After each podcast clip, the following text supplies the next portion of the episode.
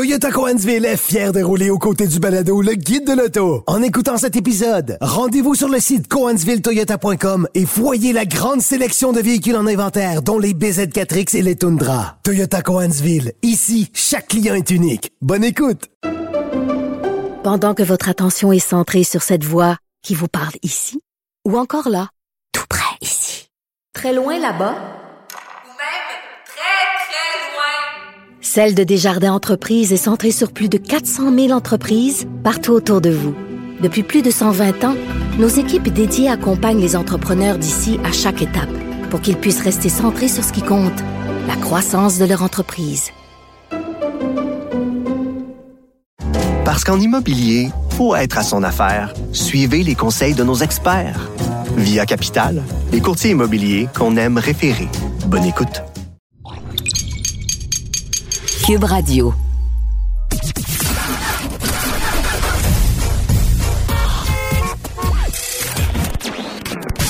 Vous l'avez vu? Vous l'avez lu? Maintenant, entendez-le. Avec Antoine Joubert, le guide de l'auto. Cube Radio. Bonjour tout le monde, bienvenue au Guide de l'Auto, édition du 15 décembre 2023. J'espère que vous allez bien. Alors cette semaine, on va parler de vol automobile. On sait qu'il y a eu euh, une, saisie majeure à Montréal un peu plus tôt cette semaine, euh, au lendemain euh, où une ministre s'est fait voler son Toyota Highlander. Alors ça fait partie des manchettes et moi j'ai eu vent de, de situations rocambolesques par rapport au vol automobile tout au long de la semaine. Alors, j'ai décidé de creuser la question un peu plus, notamment du côté de chez Toyota. On va revenir un peu plus tard avec ça. Dans quelques instants, on va aussi parler avec mon collègue Marc Lachapelle euh, de son fabuleux essai de la Porsche 911 Dakar 2023, qui est une véritable voiture d'exception de 280 000 Mais d'abord, on parle de, ce rappel massif du côté de chez Tesla qui a eu lieu, ou qui a été annoncé plutôt euh, cette semaine. Ça concerne 2 millions de véhicules Tesla euh, pour un problème de conduite autonome. En fait, le dispositif de conduite autonome de Tesla a été jugé euh, non, en fait, non infaillible par rapport à ce que Tesla euh, propose par la NHTSA aux États-Unis et on effectue donc un rappel massif pour corriger le tir. Pourquoi 2 millions de véhicules? Parce que ça représente essentiellement tout ce que Tesla a vendu en Amérique du Nord depuis le jour 1.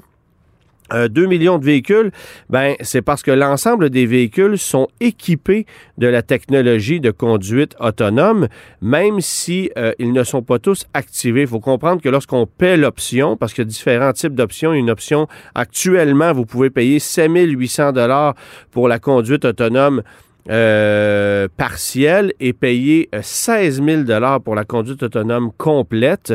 Euh, alors, c'est des options très coûteuses, mais tout l'équipement est déjà intégré dans le véhicule. Il suffit que d'activer le système euh, pour qu'il soit fonctionnel. Alors, euh, c'est pour ça qu'on fait un rappel sur l'ensemble des véhicules, parce qu'on pourrait vouloir, par exemple, payer par la suite euh, l'option pour l'activer. Euh, par mise à jour par nuage, par exemple.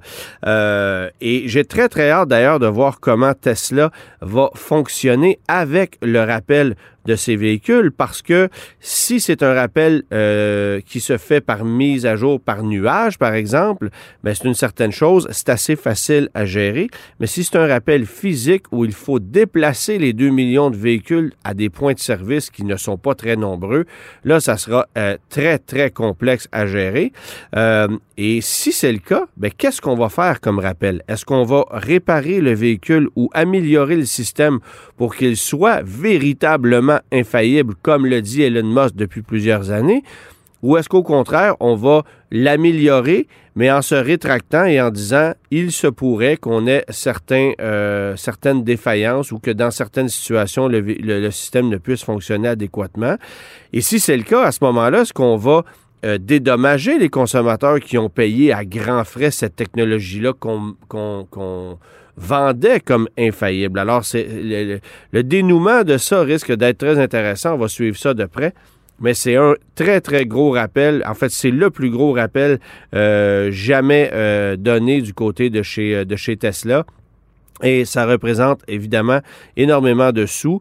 Euh, on sait que euh, les constructeurs américains en ont eu beaucoup de rappels, mais chez Tesla, on s'en était euh, jusqu'ici sorti assez bien. Là, ça risque de coûter très cher. On n'a pas plus de détails pour le moment, mais on suivra ça de très près. Chez Cadillac, euh, visiblement, pendant que euh, Lincoln euh, fait du surplace et ne dévoile absolument rien, ben, Cadillac a le vent dans les voiles, vient de dévoiler son cinquième véhicule 100% électrique qu'on va lancer pour l'année modèle 2026. On va, on va le lancer en cours d'année 2025. Ce sera le Cadillac Vistique qui va suivre le Cadillac Lyric déjà en commercialisation le Escalade EQ, la Cadillac Célestique euh, et euh, il y aura euh, un cinquième produit également. Alors, le Vistique, c'est essentiellement un Cadillac lyrique, mais avec une robe beaucoup plus camion, beaucoup plus angulaire. Voyez-le comme un petit Escalade, aussi comme le remplaçant de l'actuel XT6. on va utiliser essentiellement l'ensemble des mêmes éléments qu'on va retrouver dans le Cadillac Lyric. Un moteur de 500 chevaux, à peu près 500 km d'autonomie annoncée, batterie de 102 kWh. On n'a évidemment pas les prix, tous les détails, mais attendez-vous à ce que ce véhicule-là euh, soit peut-être même un peu plus populaire que le Lyric actuel, euh, de par le fait qu'il est plus polyvalent, que c'est un véhicule à sept passagers euh, et qu'il a un look se rapprochant davantage de celui du Cadillac Escalade, qui est évidemment le porte-étendard de la division Cadillac. C'est fascinant quand même de voir à quel point Cadillac travaille fort actuellement pour euh, euh, prendre le virage électrique. Évidemment, toute la technologie euh, qui sera intégrée dans les véhicules électriques chez Cadillac, il ben, faudra qu'elle fasse ses preuves parce que jusqu'à maintenant, le Lyric, ce n'est pas un véhicule sans tâche et ce n'est pas un véhicule à grand déploiement non plus. Mais euh, ça serait intéressant de voir dans le futur euh, si cette technologie-là est viable, efficace et à quel point Cadillac est capable d'aller chercher des parts de marché euh, pendant que les, autres constructeurs font un peu du surplace. On regarde même les constructeurs allemands qui ont peine à percer le marché du véhicule électrique. Chez Mercedes, ça ne va pas très bien. Audi non plus. Euh, BMW, peut-être un peu mieux, mais encore, les, BMW iX euh, moisissent actuellement dans la cour des concessionnaires, trop coûteux. Alors, qu'en sera-t-il de Cadillac? Est-ce qu'on va être agressif? Est-ce qu'on va réussir à se distinguer? Euh, est-ce qu'on va réussir même à faire oublier des marques comme Genesis qui prennent des parts de marché? Très, très hâte de voir ça. Mais le Cadillac Vistique que vous pouvez voir sur le site du Guide de l'Auto, ben, c'est un véhicule esthétiquement, à tout le moins, qui est euh, fort réussi. Ce qu'on a annoncé aussi cette semaine, c'est la fin de production de la Chrysler 300C. On n'a pas confirmé la fin de production de la gamme 300 au complet, mais c'est clair que c'est la fin d'une histoire euh, pour cette voiture-là, qui a été nommée voiture de l'année par plusieurs publications euh, en 2005, qui a fait sa marque, qui est devenue euh, une, image, une icône de l'image américaine des années 2000. Bon, évidemment, elle était sur son déclin, la Chrysler 300, mais on savait qu'elle était condamnée. On sait actuellement que l'usine de Brampton en Ontario qui fabriquait la, Chrysler 300C, qui fabrique toujours les Charger et Challenger, cessera ses activités d'ici la fin de l'année. Donc, c'est officiel que l'usine ne pourra pas produire de véhicules passé le 31 décembre. On ne connaît pas encore la date officielle à laquelle on cessera officiellement la production de tous ces modèles-là. Mais ça en est euh, terminé pour la Chrysler 300C, qui était l'édition commémorative essentiellement de la gamme 300 avec euh, un V8 de 6,4 litres qui fait 485 chevaux. 2200 unités de cette voiture-là étaient fabriquées euh, au total, dont 200 destinées au marché canadien.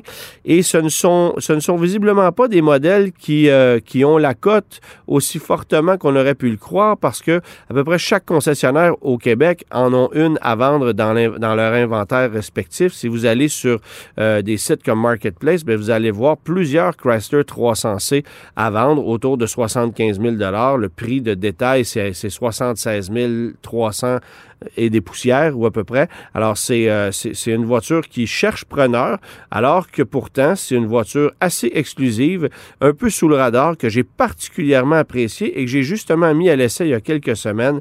vous pouvez visionner sur le site du Guide de l'Auto la vidéo que j'avais réalisée avec ce modèle-là, qui était tout peint en noir et qui avait une allure assez, assez méchante, si je peux m'exprimer ainsi. C'est vraiment une voiture que j'ai aimée, même si sur le plan technique, on s'entend que c'est complètement dépassé. Euh, Petite nouvelle aussi pour annoncer euh, la prolongation de gratuité des péages sur les ponts euh, euh, payants, c'est-à-dire le pont de la A25 et le pont de l'autoroute 30, le tunnel de l'autoroute 30, pour les véhicules électriques, de même que pour les traversiers au Québec. On a prolongé cette gratuité-là jusqu'au 1er avril 2027. C'est une annonce que la ministre Guilbeault a faite euh, un peu plus tôt cette semaine. Euh, évidemment, ça paraît assez bien en ce moment d'aller faire des annonces comme celle-là dans un contexte où on en a par-dessus les épaules du côté du ministère des transports, euh, avec le pont de l'île aux avec euh, le fameux troisième lien à Québec et surtout avec le fait que la SAC est toujours des problèmes. Euh, là, on a essayé d'avoir des réponses. À, maintes reprises, j'ai tenté de, contacter Mme Guilbeault pour une entrevue sans réponse, mais visiblement, la situation n'est pas très, très évidente du côté du ministère des Transports. Et pour avoir avec la SAC encore cette semaine et parler avec des commis qui étaient au comptoir, au bureau de la SAC. Le système est encore d'une lenteur épouvantable. Il y a plusieurs failles dans le système. Et on me doit depuis plusieurs mois des crédits euh, pour des véhicules que j'ai remisés euh, et je n'ai toujours pas reçu de chèque à cet effet-là. Alors, j'ai trouvé ça particulièrement impressionnant. Quand je suis allé au bureau de la SAC cette semaine, la dame m'a dit, vous avez un crédit dans votre compte de plusieurs centaines de dollars. J'ai dit, comment ça se fait que le chèque n'a pas encore été émis? Elle m'a avoué que c'était très long, que ça pouvait prendre plusieurs mois avant qu'on rembourse euh, un, chèque. Donc, on conserve l'argent des, contribuables euh, en étirant la sauce. Évidemment, pas besoin de vous dire que pendant ce temps-là, ben, c'est le gouvernement qui euh, fait de l'intérêt avec ces sous-là. moi, je trouve ça un peu déplorable et je m'explique mal comment on peut justifier ça, d'autant plus que le système pédale toujours dans la smoule. Euh, je voyais les commis travailler, attendre, patienter. Le système ne répondait pas.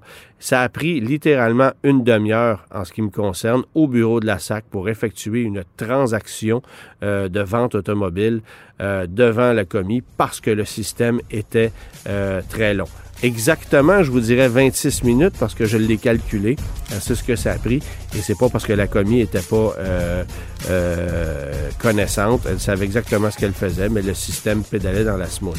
Mais au moins, on va avoir des payages gratuits pour les véhicules électriques jusqu'au 1er avril 2027. Antoine Joubert. le guide de l'auto. Le vol automobile est rendu un véritable fléau, on le sait, c'est partout dans les médias, on en parle sans cesse. Et moi qui suis assez collé sur l'actualité, qui suis aussi euh, cette situation-là de près, mais cette semaine, euh, j'ai eu vent de plusieurs situations qui sont survenues, une à la suite de l'autre, au point où là j'ai fait, bon, faudrait peut-être euh, creuser la question un peu plus. Alors, tout ça a commencé évidemment par le fait que la ministre Martine Biron se soit fait voler son Toyota Highlander à Québec. Euh, un véhicule qui, évidemment, euh, est bien protégé parce que les véhicules euh, qui appartiennent à l'État euh, ont des GPS et euh, ont des systèmes aussi activés par le constructeur pour qu'on puisse les repérer. On ne nous a pas mentionné euh, quel dispositif avait permis de retrouver le véhicule à Montréal, mais on a retrouvé en quelques jours le dit Toyota Highlander qui évidemment a été a été mis de côté par la suite. N'empêche, ce vol-là a eu lieu le même jour euh, que, un de mes collègues qui, lui, s'est fait euh, euh, voler, ou en fait, qui a eu une tentative de vol, pardon, sur un Lexus NX, qui est un véhicule média. Et ce qui est assez fascinant, euh, c'est que dans le monde des chroniqueurs automobiles, on est peut-être une vingtaine au Québec à essayer des véhicules chaque semaine. Euh, ben, on ne peut pas représenter un sérieux échantillonnage des acheteurs de véhicules. C'est véritablement embryonnaire. Mais chaque semaine, on essaie de nouveaux véhicules. Et en moins de six mois, j'ai six de mes collègues qui ont été victimes soit de vols de véhicules Toyota ou Lexus ou de tentatives de vol. Alors, euh, parmi eux, deux se sont fait voler des Toyota Highlander. Un s'est fait voler un Sequoia. Il y a eu des tentatives de vol sur des Highlander, des Lexus RX, Lexus NX, Toyota 4Runner également. Euh, à la défense de Toyota, je dirais que l'ensemble des véhicules qui ont été volés, qui faisaient partie du parc presse, euh, donc les véhicules que nous, euh, journalistes, essayons pour en faire la critique, ben, ces véhicules-là ont été retrouvés soit quelques heures, soit quelques jours plus tard, parce qu'ils étaient dotés de dispositifs de repérage. bon, des dispositifs qui peuvent être installés par le constructeur ou par un tiers, mais à tout le moins, ces véhicules-là ont été retrouvés. C'est malheureusement pas le cas euh, de ceux qui se sont qui se font trop souvent voler des véhicules euh, de la marque Toyota ou Lexus, qui sont parmi les plus prisés euh, de la part des voleurs, et ça s'explique assez facilement.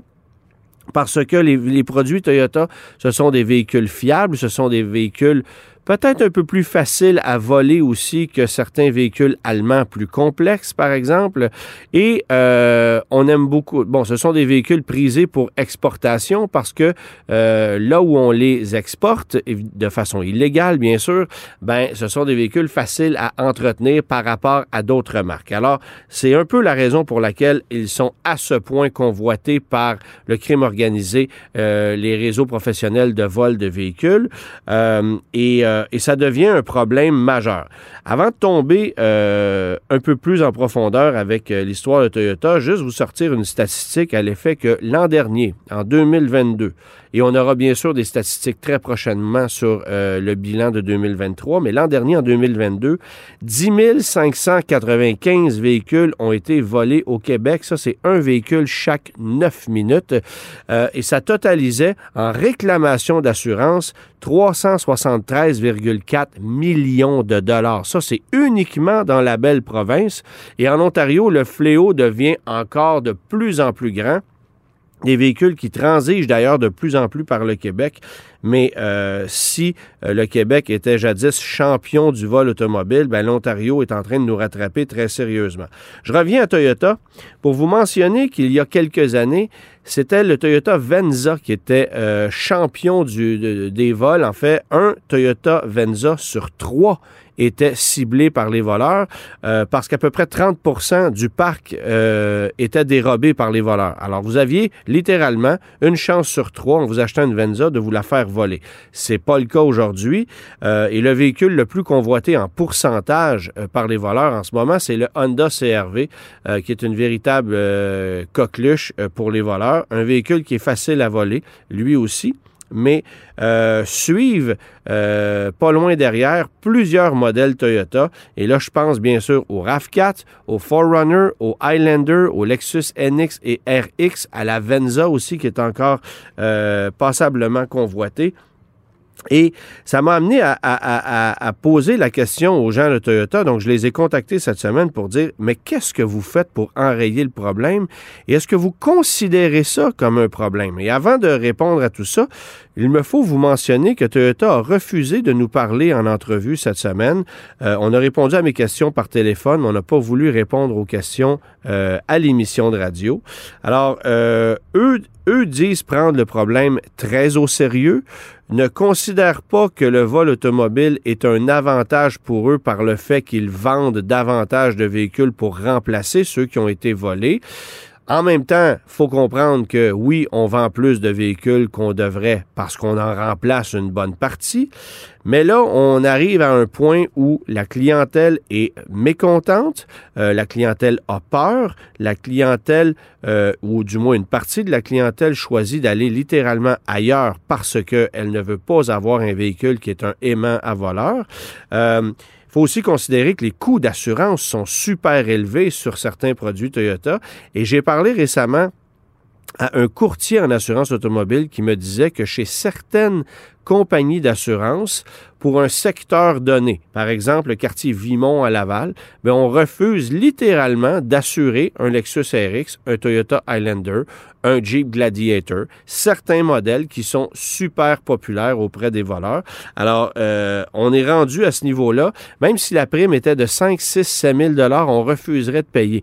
Pour eux, on considère que c'est trop risqué de couvrir un véhicule comme celui-là, que le coût de remplacement est tout simplement trop élevé. Parce qu'il faut comprendre que euh, la façon dont on calcule auprès d'un assureur, euh, ben, les actuaires vont, vont, y aller avec un rapport de force, c'est-à-dire le nombre de véhicules en circulation versus le nombre qui est volé et est-ce que le nombre de véhicules en circulation assurés permet de couvrir avec les primes ceux qui ont été volés. Par exemple, si euh, il existe 100 Honda CRV en circulation et qui s'envolent 10, ben est-ce que ou l'exemple n'est peut-être pas bon parce que là, on est plus dans, le nombre de 20, mais s'il existe 100 euh, CRV euh, en circulation et qui s'envolent 20, parce qu'il y a autour de 20% des CRV qui sont volés, ben est-ce que les 100 primes d'assurance vont couvrir le dédommagement des 20 véhicules? Et la réponse, c'est non. Alors à ce moment-là, pas le choix de grimper les primes.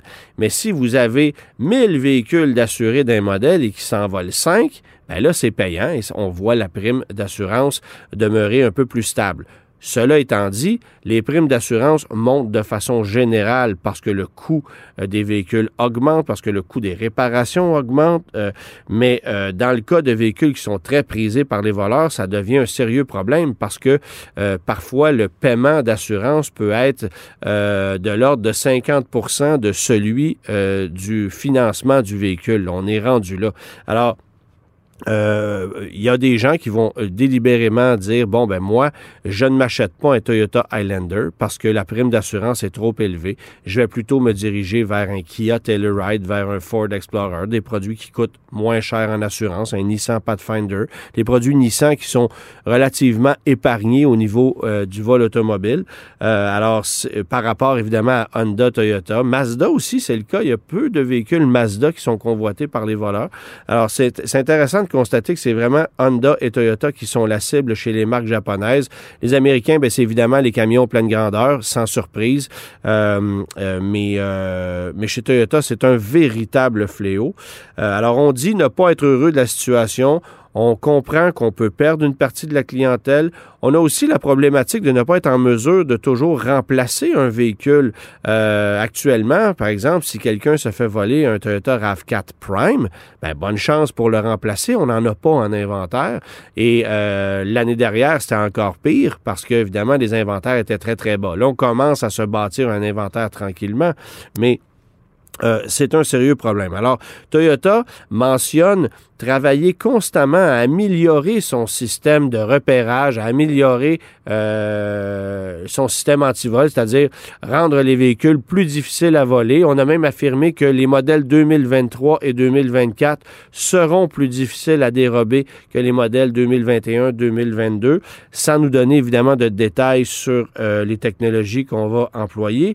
Mais euh, pas besoin de vous dire que la volonté des réseaux de vol automobile est beaucoup plus grande euh, que celle du constructeur automobile à euh, enrayer le problème.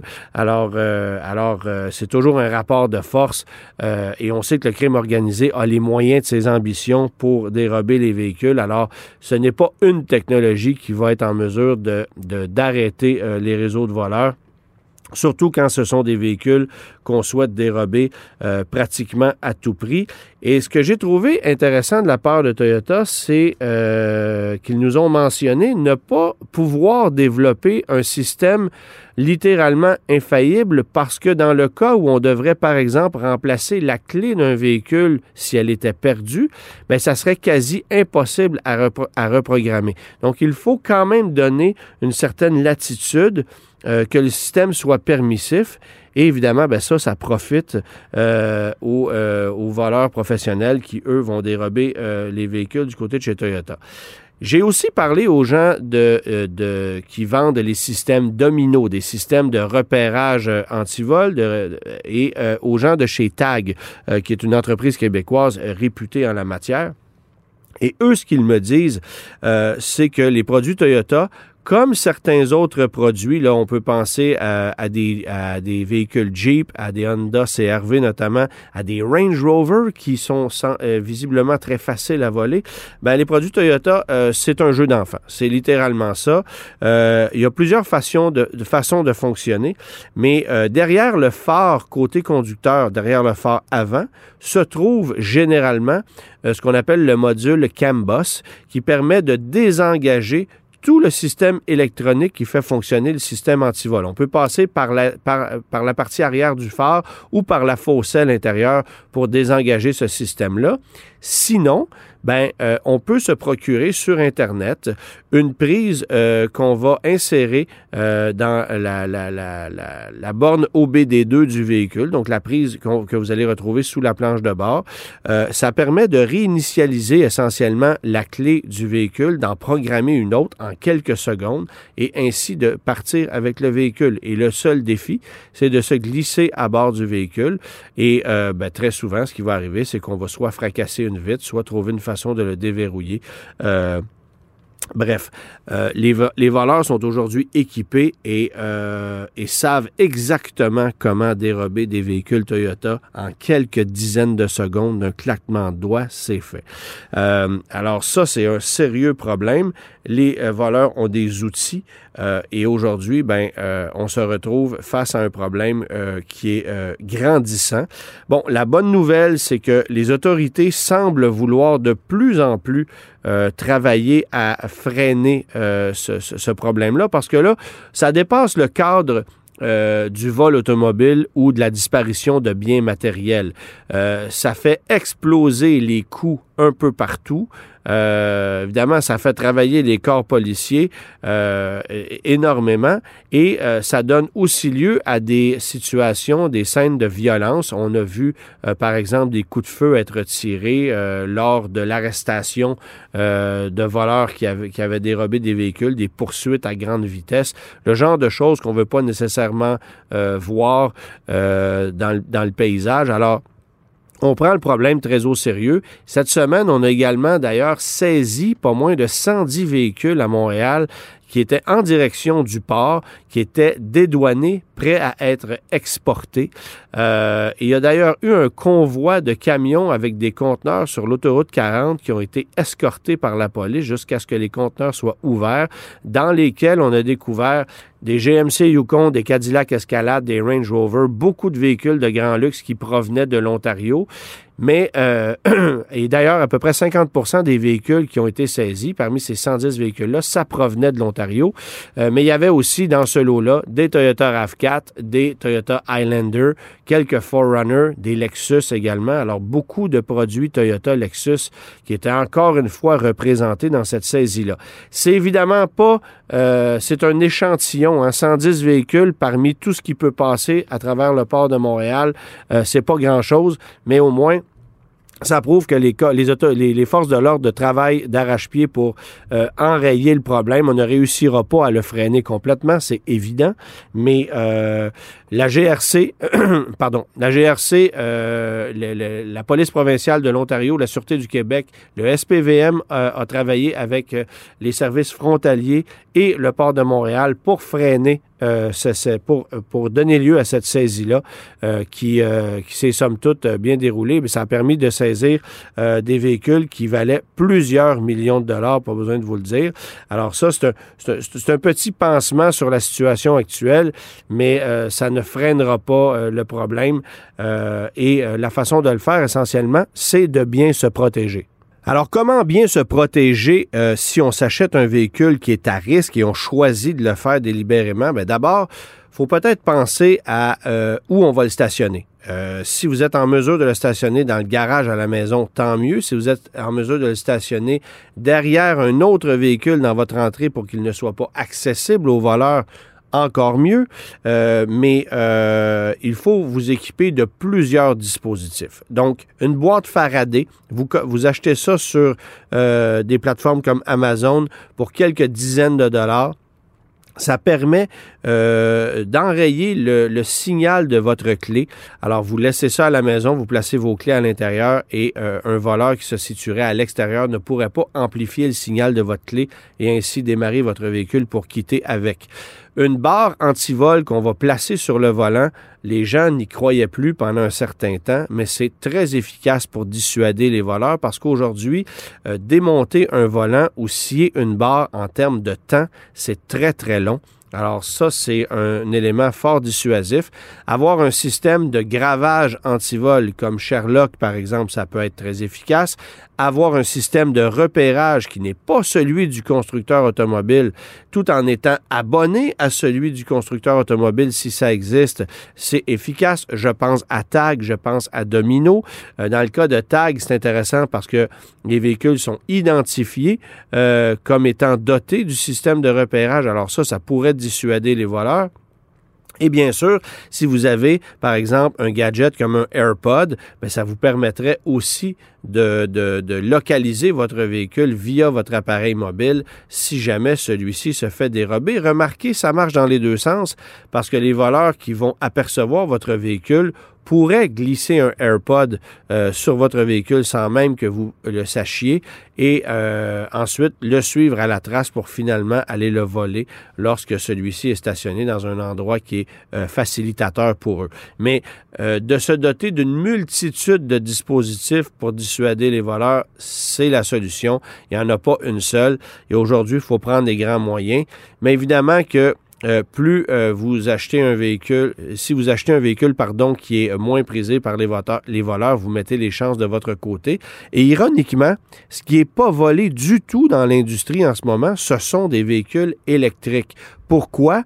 Parce que au Moyen-Orient, en Afrique, les véhicules électriques ne se vendent pas, n'ont pas la cote, personne n'en veut là-bas. Donc, il n'y a pas d'intérêt de la part des voleurs pour dérober une Tesla, une Hyundai Ioniq 5, euh, peu importe le véhicule électrique auquel vous pensez. Les hybrides, oui, pas de problème, mais euh, des véhicules hybrides euh, rechargeables ou 100% électriques, pas d'intérêt pour ça. Alors, c'est peut-être le meilleur système anti-vol que vous pourriez vous procurer.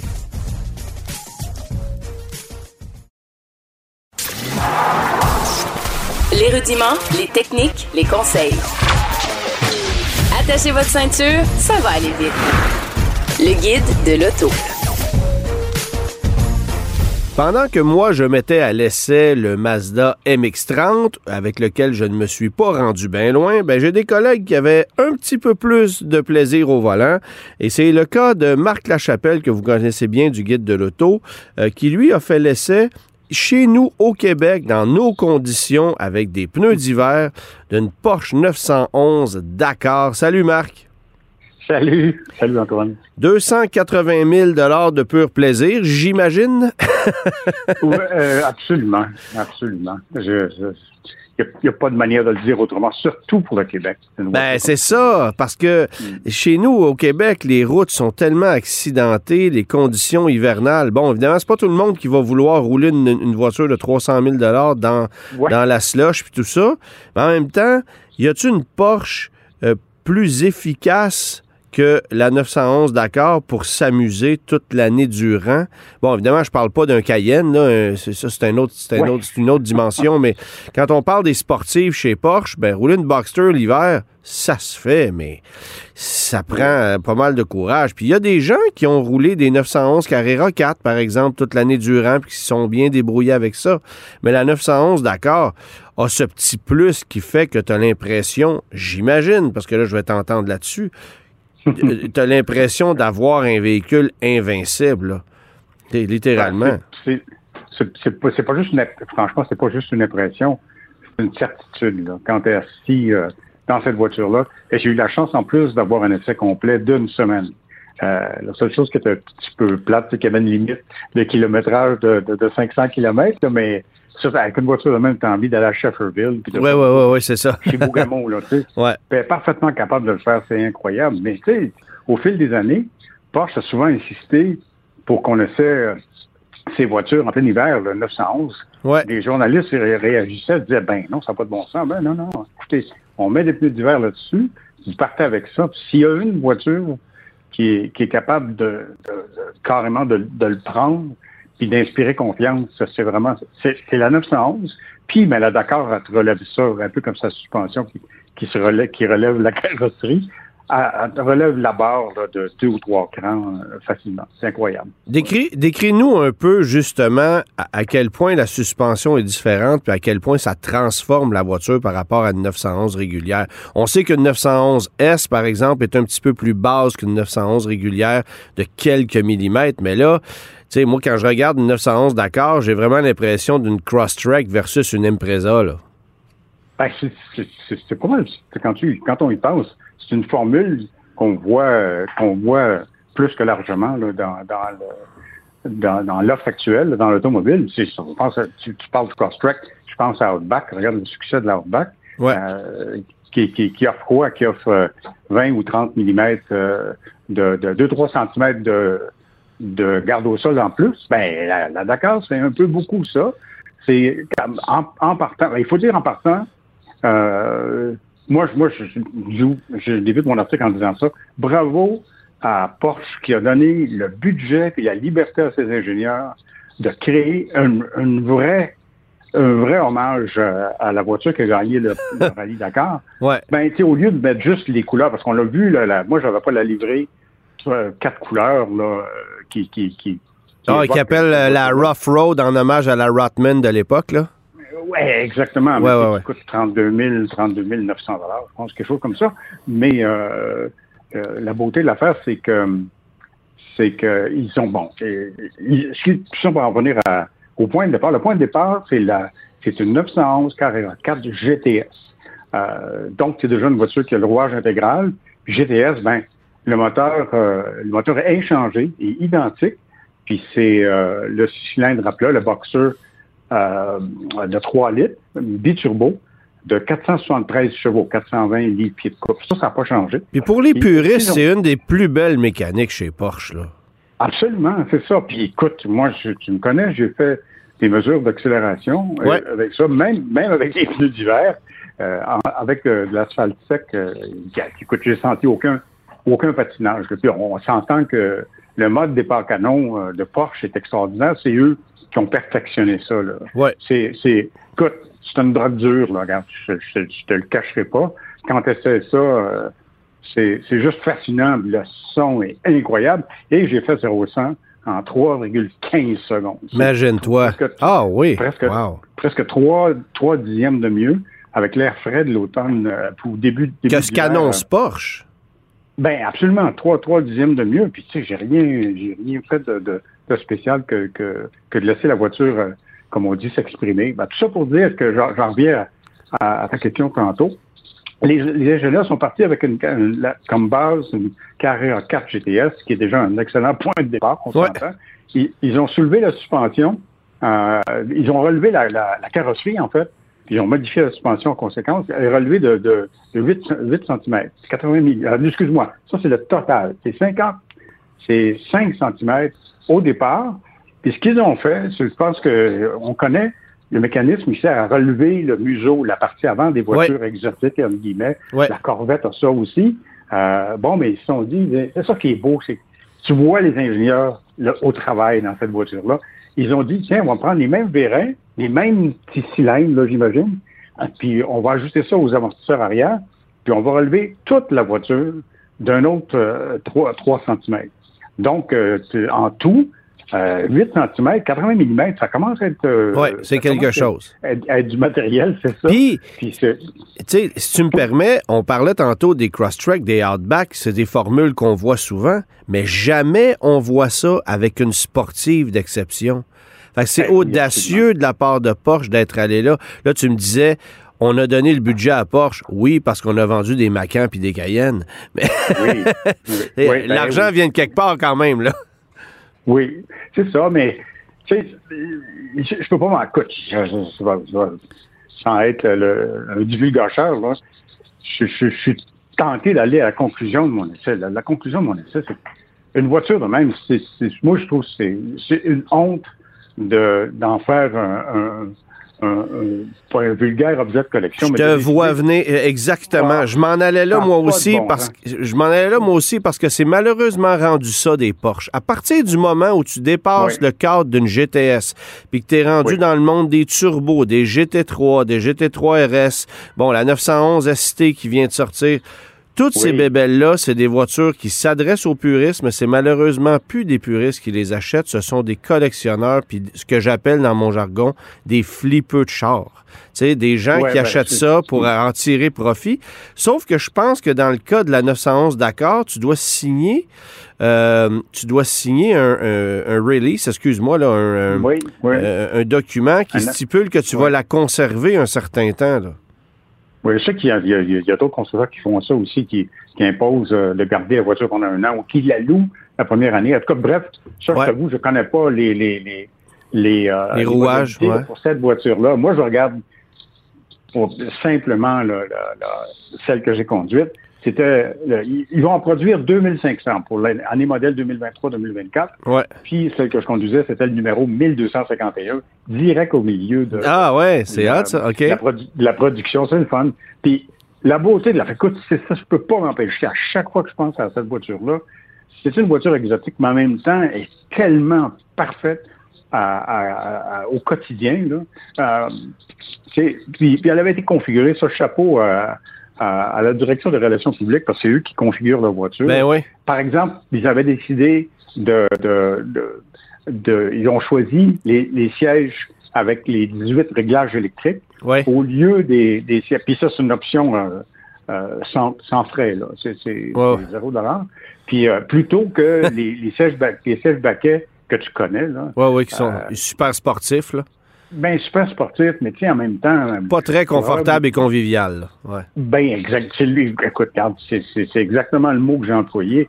Euh, pas, très convivial, tandis que là, t'es confortable, t'es un bon, t'es bon. Puis on parle pas de, confort douillet, là. On parle d'une excellente. D'équilibre, ouais, voilà. Ben oui, puis tu sais, tout ce qui est ergonomie, puis tu écoute, elle est tellement est tellement agréable à, à vivre et à conduire.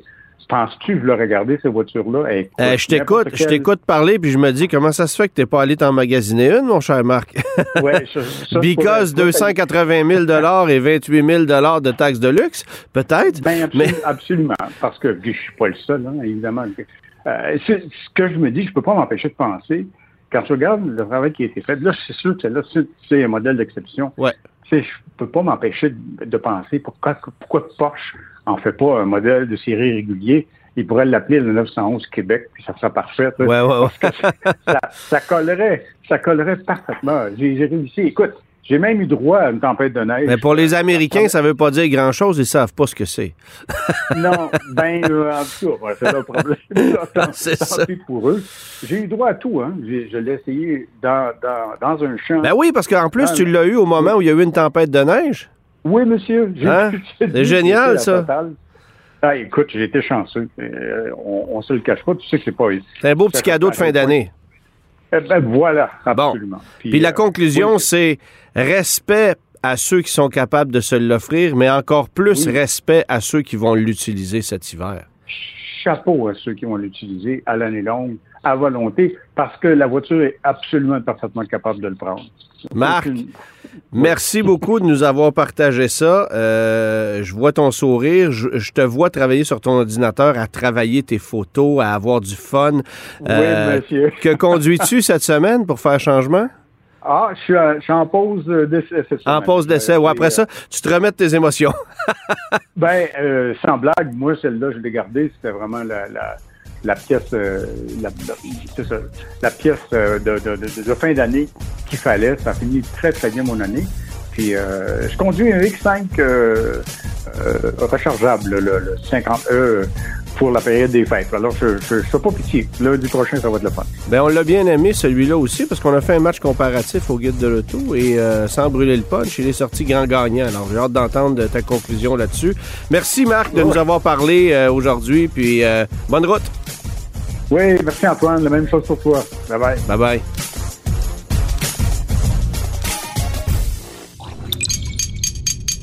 Cube Radio.